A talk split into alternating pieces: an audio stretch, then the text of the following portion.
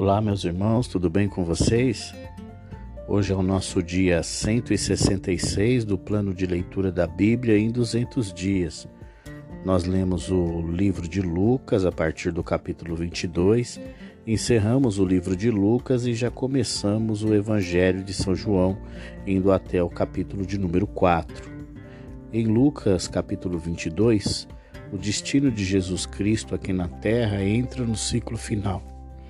O diabo corrompe o coração de um de seus discípulos e o incita a trair o mestre. Sendo assim, Judas vai ao encontro dos líderes religiosos e juntos eles firmam um acordo e um sinal. A emboscada deveria ser feita à noite, quando as multidões não estivessem por perto, e o start do plano seria dado com um beijo na face do Senhor. Sabendo de tudo isso, Jesus reúne os seus discípulos para um dos momentos mais marcantes da história do cristianismo, a instituição da ceia. Sacramento ministrado pelo próprio Filho de Deus deve ser guardado até a volta do Senhor e repetido como um memorial à sua morte e ressurreição. Durante a ceia, Jesus Cristo anuncia oficialmente será traído por um dos discípulos. Isso gera perplexidade e inquietação neles. Até mesmo Judas está chocado, mas não arrependido. No entanto, o Senhor deixa bem clara quais as consequências de tal atitude. Daí em diante, iniciou uma discussão entre eles sobre quem era o maior discípulo. Jesus ouve tudo e dá uma lição. Ele ensina que a grandeza não está em ser servido, mas em servir. No reino de Deus, a honra é de quem serve. Jesus começa a abrir o coração para os seus discípulos amados que lhe seguiram durante aqueles 3 anos e meio. Ele deixa claro que o esforço que eles fizeram para segui-lo não será perdido na memória de Deus. Após isso, ele diz que Pedro está prestes a passar por uma grande provação. Este, por sua vez, garante que irá com o Senhor até a morte. Após isso, ele diz que antes que o galo cante, 3 vezes Pedro negará. É muito importante que estejamos atentos às palavras do Senhor a nosso respeito. Embora pareça rude, Jesus está apenas preparando o seu discípulo para a realidade. O cuidado de Jesus Cristo com seus discípulos é o mesmo que um pai tem por seus filhos. Ele sabia tudo o que lhe aguardava e, para que eles não fossem pegos de surpresa, lhes deu várias advertências. Enquanto Jesus Cristo ainda estava no jardim do Getsêmane, Judas Iscariotes chegava ao lugar. Vários soldados o acompanhavam, mas permaneciam escondidos. Judas vai ao encontro de Jesus e o saúda com um beijo. Este era o sinal que diferenciava o mestre dos demais, para não acontecer de prenderem a pessoa errada.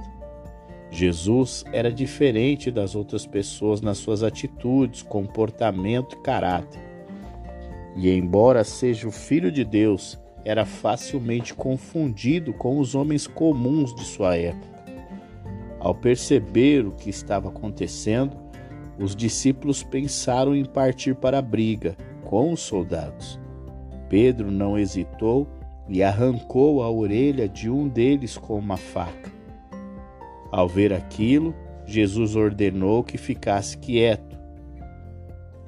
Aquilo era parte de sua missão. E ele aceitava isso.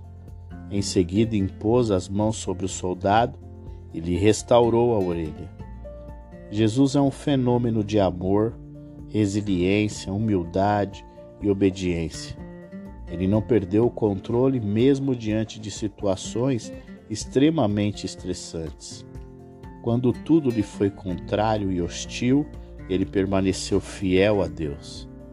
Após a prisão de Jesus, enquanto os guardas o levavam, Pedro os seguiu à distância. No caminho, ele foi abordado 3 vezes por 3 pessoas diferentes e em todas elas negou que conhecia Jesus Cristo. A semente do pecado em nós nos leva a fazer coisas terríveis. Sabemos que Pedro amava Jesus, mas o medo, a incerteza e a tragédia suplantaram esse amor. Diante de um julgamento ilegal, na calada da noite, o mestre dos mestres foi interrogado. Acusações injustas e falsas foram tidas por verdade. Tudo isso acabou quando, ao ser questionado se era o Cristo, Jesus respondeu que sim. Vemos que daí em diante as autoridades judaicas tinham a confissão que queriam. Condenaram Jesus por blasfêmia, pois diziam que ele não era o Messias. Em Lucas capítulo 23, apesar de querer muito, os líderes religiosos não tinham o poder de aplicar pena de morte. Além disto, questões religiosas também não eram suficientes para levar o Império Romano a aplicá-la a um acusado. Sendo assim, os judeus começaram a acusar Jesus de insurreição. O acusaram de ser contrário ao pagamento de impostos e contrário ao Império. Ao ouvir as declarações dos judeus acerca de Jesus, Pilatos o interrogou e não encontrou nele nenhum crime. Em seguida, descobriu que o mestre era galileu.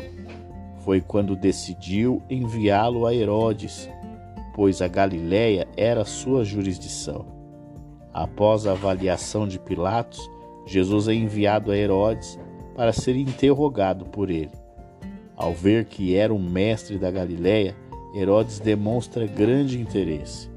Ele queria um espetáculo, por isso pediu que Jesus operasse milagres e os ensinasse. Mas o silêncio do Senhor o surpreendeu negativamente. A partir daí, eles começaram a zombar de Jesus e ridicularizá-lo. Em seguida, Herodes ordenou que o prisioneiro fosse mais uma vez levado a Pilatos, o governador. Algo muito interessante acontece esse dia. Pilatos e Herodes não se davam bem, a ponto de não se falarem. No dia em que Jesus passou por suas vidas, houve reconciliação. Embora eles os estivessem condenados, Jesus, como agente de reconciliação, estava operando. Já bastante debilitado por causa da tortura, o Senhor Jesus não conseguia mais carregar a sua cruz. Foi quando os soldados romanos tiveram uma ideia. Obrigaram um estrangeiro de Cirene a ajudar o condenado a carregar a cruz.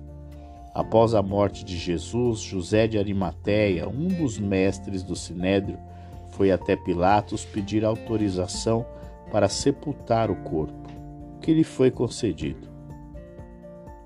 Em Lucas capítulo de número 24, o escritor nos mostra o que aconteceu após a ressurreição de Jesus. Na manhã do domingo, terceiro dia após a crucificação, as mulheres foram as primeiras a ir ao túmulo com a intenção de levar especiarias preparadas para o corpo. Mas elas acabaram sendo surpreendidas com a presença de 2 anjos que disseram: "Ele não está aqui, ressuscitou. Lembrem-se do que ele lhes disse, quando ainda estava com vocês na Galileia." Dominadas pela alegria, elas foram aos apóstolos e avisaram a Pedro e João do que estava acontecendo. A princípio eles duvidaram, mas depois partiram a toda velocidade para conferir. Quando chegaram, puderam ver que de fato o túmulo estava vazio. Jesus ressuscitou. Jesus encontrou com 2 deles no caminho de Emaús, depois na praia, enfim, muitos encontros estavam marcados entre eles. Servimos a um Deus vivo e maravilhoso que tem cuidado de nós. Por isso, nossa esperança deve manter-se viva. Embora Jesus tenha advertido severamente dos discípulos sobre sua partida, eles não compreenderam e com isso a morte do mestre foi para eles a implosão da esperança. O foco deles estava na dor e desesperança, enquanto 2 deles caminhavam para Emaús. Jesus ressuscitado se aproximou, caminhou com eles, não perceberam que era o Senhor. Isso nos mostra que o nosso foco deve estar em Jesus Cristo e não nos problemas ou na dor. O Senhor nos mostra que muitas das vezes o problema já está resolvido, mas nossa incredulidade não nos permite enxergar. A companhia do viajante desconhecido era bastante agradável. A dor que afligia a todos não parecia afetá-lo. Com isso, chegando ao destino final e percebendo que ele seguiria a viagem, os discípulos o convidaram a ficar e comer. A surpresa veio no momento de ação de graças pela comida. Quando Jesus abençoou o alimento, eles o reconheceram. Isso nos mostra que quando estamos familiarizados com o agir de Deus, em algum momento sua presença será revelada a nós. Seu cuidado e amor se manifestaram enquanto caminhavam com seus seguidores aflitos. Ele tratou o coração e a fé deles. Por isso eles declararam: não estava queimando o nosso coração enquanto ele nos falava no caminho e nos impunha as Escrituras? O Senhor é aquele que faz o nosso coração arder diante de sua palavra. Jesus Cristo não nos permite ficar reféns da dúvida. Quando apareceu a todos os discípulos, ele pediu que eles lhe tocassem. O mestre queria ter a certeza que eles sabiam quem ele era. Deus não nos guia por uma vida de dúvidas e confusões, mas de certeza e paz. Sua graça nos dirige por caminhos em que a nossa alma vai encontrando alento e conforto. Isso acontece porque ele nos ama. Deus ama você e tem prazer em revelar caminho, amor e cuidado com a sua fé. Muitas coisas nos acontecem, é verdade, mas a maioria delas não são prevenidas na Bíblia Sagrada. Se mantivermos nosso foco e fé na palavra de Deus, não seremos surpreendidos pelas calamidades, nem perderemos a esperança na hora da aflição. Jesus Cristo nos fortalece, o seu Espírito Santo ajudador nos consola nas mais profundas angústias. E assim nós encerramos o livro de Lucas e começamos agora o Evangelho de João. O Evangelho de João é um dos mais profundos da Bíblia. Ao contrário do que fazem os outros evangelhos, João apresenta Jesus sobre a perspectiva da eternidade. Enquanto os outros autores apresentavam a genealogia humana de Jesus, João vai direto para a eternidade e aponta direto para o DNA de Deus que há no Jesus homem. O autor começa nos mostrando que o Filho de Deus está com ele desde a eternidade, participando inclusive da criação em Gênesis 1. O autor nos mostra que, embora todos sejamos criados por Deus, nem todos nós somos filhos de Deus, mas somente quem recebe Jesus como seu Senhor e Salvador de sua vida é que se torna filho de Deus. Por intermédio de Jesus Cristo, uma nova aliança e superior aliança entre Deus e os homens é estabelecida. Ela havia sido prometida no Antigo Testamento, através do profeta Jeremias e através do profeta Ezequiel, onde, por meio deles, o Senhor promete que colocaria sua palavra em nossos corações e nos daria um espírito, e vemos que isso se cumpre perfeitamente através de Jesus. Devido à popularidade do seu ministério, as pessoas começaram a perguntar a João se ele era o Messias. A resposta de João Batista é inspiradora. Ele diz que é apenas uma voz que clama no deserto. Apesar de João Batista, através de João Batista, aprendemos que não devemos nos importar com os rótulos. De acordo com seu posicionamento, devemos nos preocupar em cumprir a nossa missão. Quando finalmente encontra com Jesus, João Batista o reverencia e aponta para ele como aquele a quem devemos seguir. Os primeiros discípulos de Jesus eram seguidores de João Batista. e é sensacional ver que havia neles uma expectativa para conhecer aquele sobre quem João falava. Eles aguardavam ansiosamente a revelação desse Cordeiro de que era seu mestre. Por isso que quando viram a Jesus, já ficaram com ele ali aquele restante de dia. Em seguida, o Senhor Jesus vai recrutar mais alguns discípulos. E aconteceu que Filipe foi ao encontro de Natanael e falou sobre Jesus como o Messias prometido e que ele vinha de Nazaré. Contudo, Nazaré era uma pequena comunidade de onde nunca tinha vindo o profeta. Além disso, não tinham nenhum tipo de centro comercial. Nazaré era uma cidade do interior e à época insignificante. Por isso que Natanael pergunta a Filipe se alguma coisa boa poderia vir daquele lugar. Quando Natanael se aproxima de Jesus, o Senhor fala como se já o conhecesse e como se soubesse o que ele estava fazendo. Diante das palavras de Jesus, Natanael é o primeiro a reconhecê-lo como Filho de Deus, como o Messias de Israel. A revelação do propósito de Deus para a nossa vida nos faz entrar em um novo nível de vida, onde coisas extraordinárias acontecem.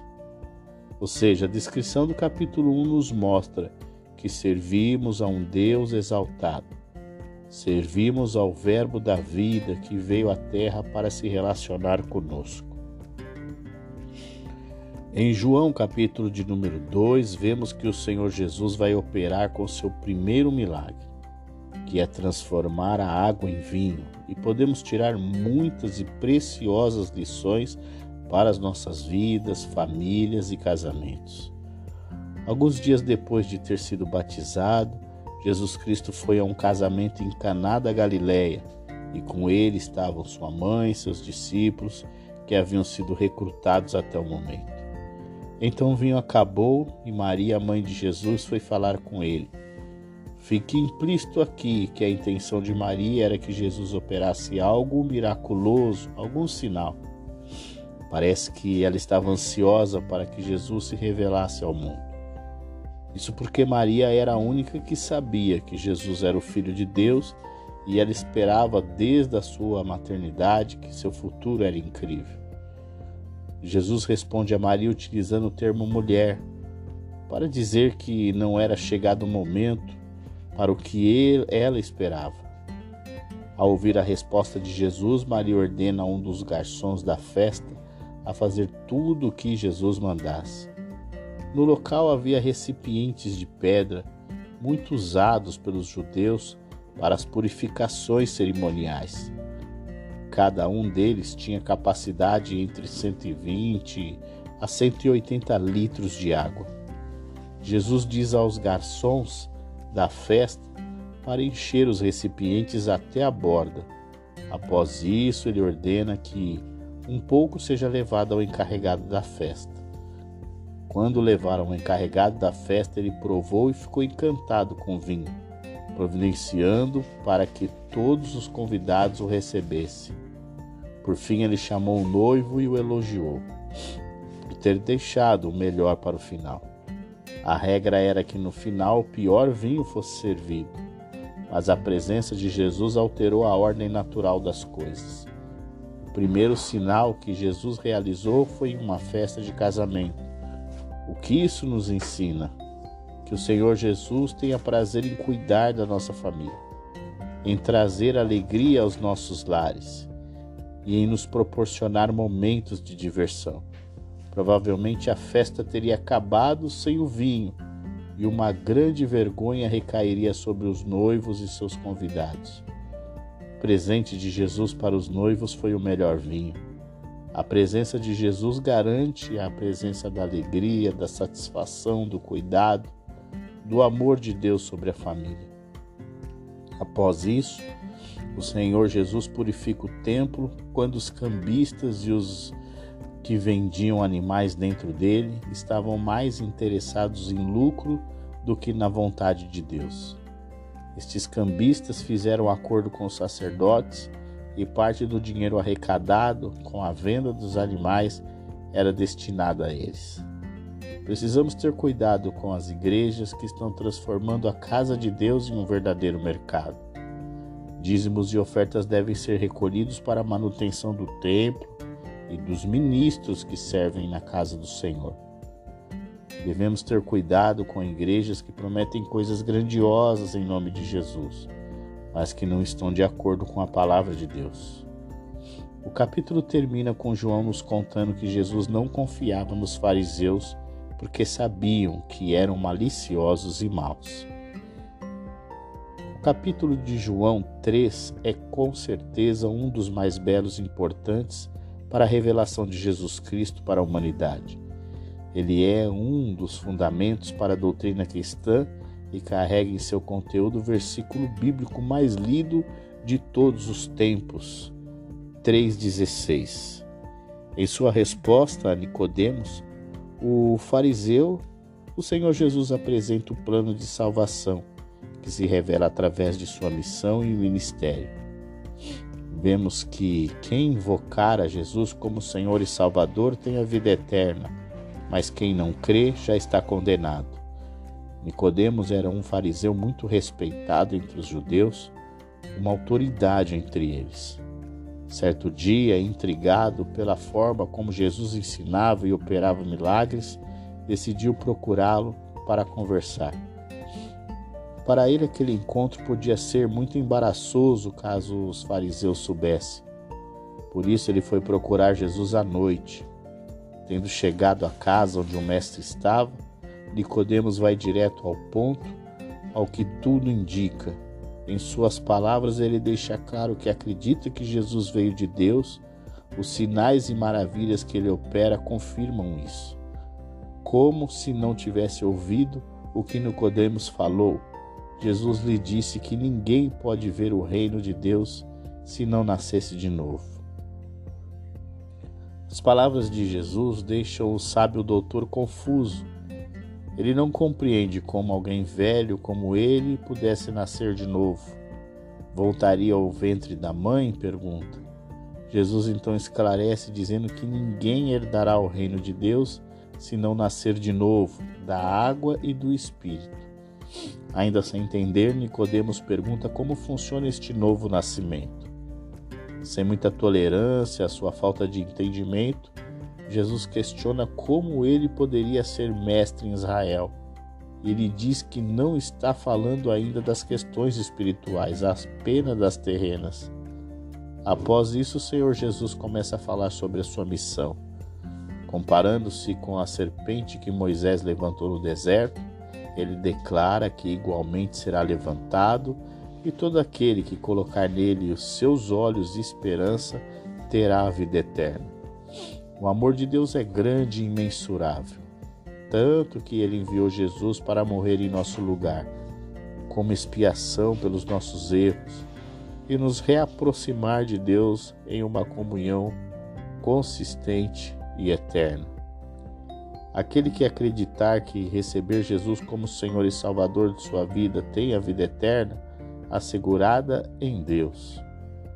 O Senhor continua a conversa com Nicodemos, descrevendo que foi enviado não para destruir vida de pessoas, mas para que elas fossem salvas, porque na verdade destruídas nossas vidas já estão sem Cristo. Contudo, quem não crê em Jesus dessa forma está condenado. Crer aqui não é a consciência de que existe, mas devoção sincera. Por isso ele diz que como luz veio ao mundo, mas tendo visto a luz, as pessoas preferiram as trevas.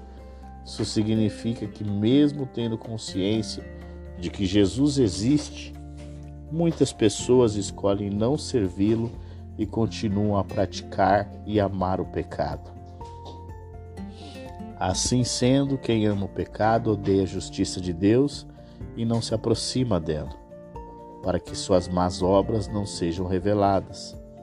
Por outro lado, o arrependimento nos aproxima de Deus e dá a revelação de sua vontade. A partir daqui, o Senhor Jesus começa o seu ministério.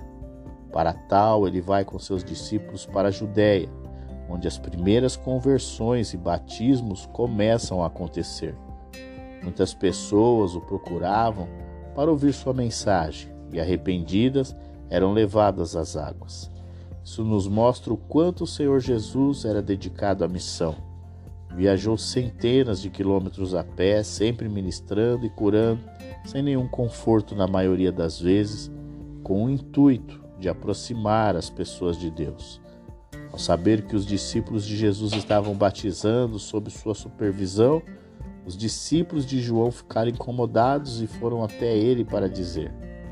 João Batista, ao ouvir o relato deles, deixou claro em suas palavras que eles estavam fazendo a vontade de Deus e reiterou o que havia dito sobre o fato de ele, João Batista, não ser o Cristo. Em seguida, João conta a parábola do noivo e do amigo, onde ele, João, é o amigo do noivo, Jesus, e ao ouvir sua voz se enche de alegria. Por fim, João Batista declara que com o relato de que Jesus e os discípulos estão pregando, sua alegria se completa. E que de agora em diante é necessário que o nome de Jesus cresça e o dele diminua. João encerra o capítulo apresentando a distinção da importância entre o noivo, a importância entre o envio e missão de João Batista e o de Jesus. O Filho de Deus veio do céu e está acima de todos os que foram enviados antes dele. João Batista, por mais nobre e dedicado que seja, veio da terra. O testemunho de Jesus é superior e quem nele crê confirma a obra de Deus por seu intermédio. Jesus recebe a plenitude da bênção de Deus e do seu Espírito, e tudo o que pertence ao Pai foi entregue a Jesus. Por isso, quem acredita que Jesus é o Filho de Deus tem a vida eterna, e quem o rejeita atrai a ira de Deus sobre si, ficará em desespero no último dia. Chegamos ao nosso último capítulo de hoje, João, capítulo de número 4. Vemos uma das conversas mais significativas de toda a Bíblia. Jesus propositalmente seguiu seu caminho passando por Samaria, uma região odiada pelos judeus, para o meio-dia conversar com uma mulher samaritana, em que seu contexto social era rejeitado por suas escolhas e estilos de vida de pecado. Ao invés de evitá-la, Jesus foi ao seu encontro. Rapidamente ela percebeu que estava diante de um profeta de Deus e abriu seu coração diante dele. Ela queria adorar a Deus de maneira real, pois perguntou ao Senhor: qual o lugar de adoração aceitável a Deus, Jerusalém ou Samaria? O Senhor respondeu que seu Pai está à procura de verdadeiros adoradores. O lugar em si deixou de ser importante. Ele procura pessoas que o adorem em espírito e em verdade. Essa revelação repercute até hoje. Não é a intenção de Deus criar um grande grupo de religiosos, mas verdadeiros adoradores, filhos. Ele deseja ter um relacionamento real conosco. Em algum lugar nessa época, João Batista foi preso.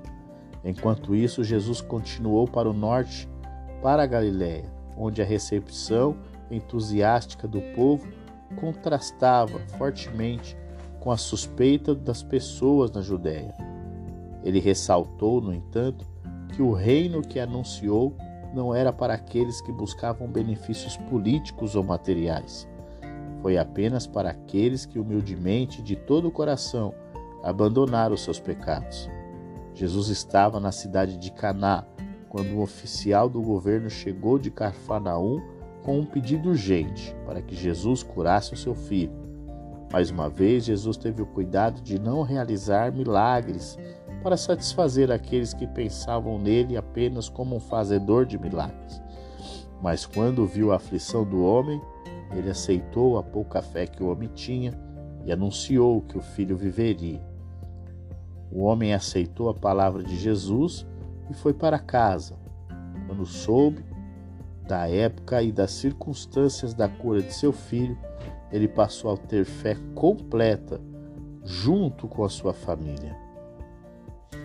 Concluímos o dia 166 do plano de leitura da Bíblia em 200 dias. Amanhã é o nosso último dia da 24ª semana e estaremos ainda no Evangelho de São João. Então eu aguardo você, um grande abraço e até lá!